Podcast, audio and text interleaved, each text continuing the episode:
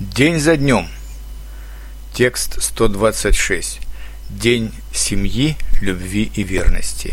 8 июля 2014 года. 8 июля в России отмечается День семьи, любви и верности. Институт семьи за последние 50 лет переживает не лучшие времена. Больше половины браков разваливаются. Дети остаются с одним из родителей – чаще всего с матерью, разведенные отцы уклоняются от уплаты алиментов на детей. Компания по защите семей и семейных ценностей проходит в мире гораздо слабее, чем компания по защите гей-сообществ. В результате всего этого детей в развитых странах становится все меньше, идет депопуляция населения, например, в европейских странах которая в какой-то степени смягчается миграцией в Европу из Африки и Азии. Конечно, эти же процессы идут и в России. У нас также распадаются семьи, очень много матерей-одиночек, которые, страдая от материальных проблем, воспитывают своих детей.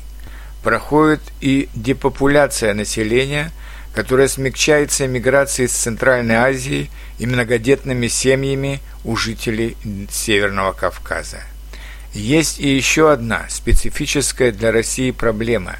Некоторые матери отказываются от своих детей, особенно молодые матери до 20 лет, которые еще не осознали радость материнства и для которых ребенок является просто обузой и помехой.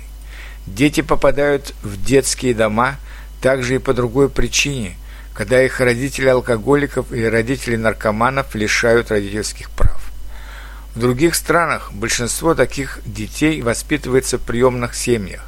В России до последнего времени этот институт почти не работал, потому что государство нисколько не помогало материально или морально таким семьям.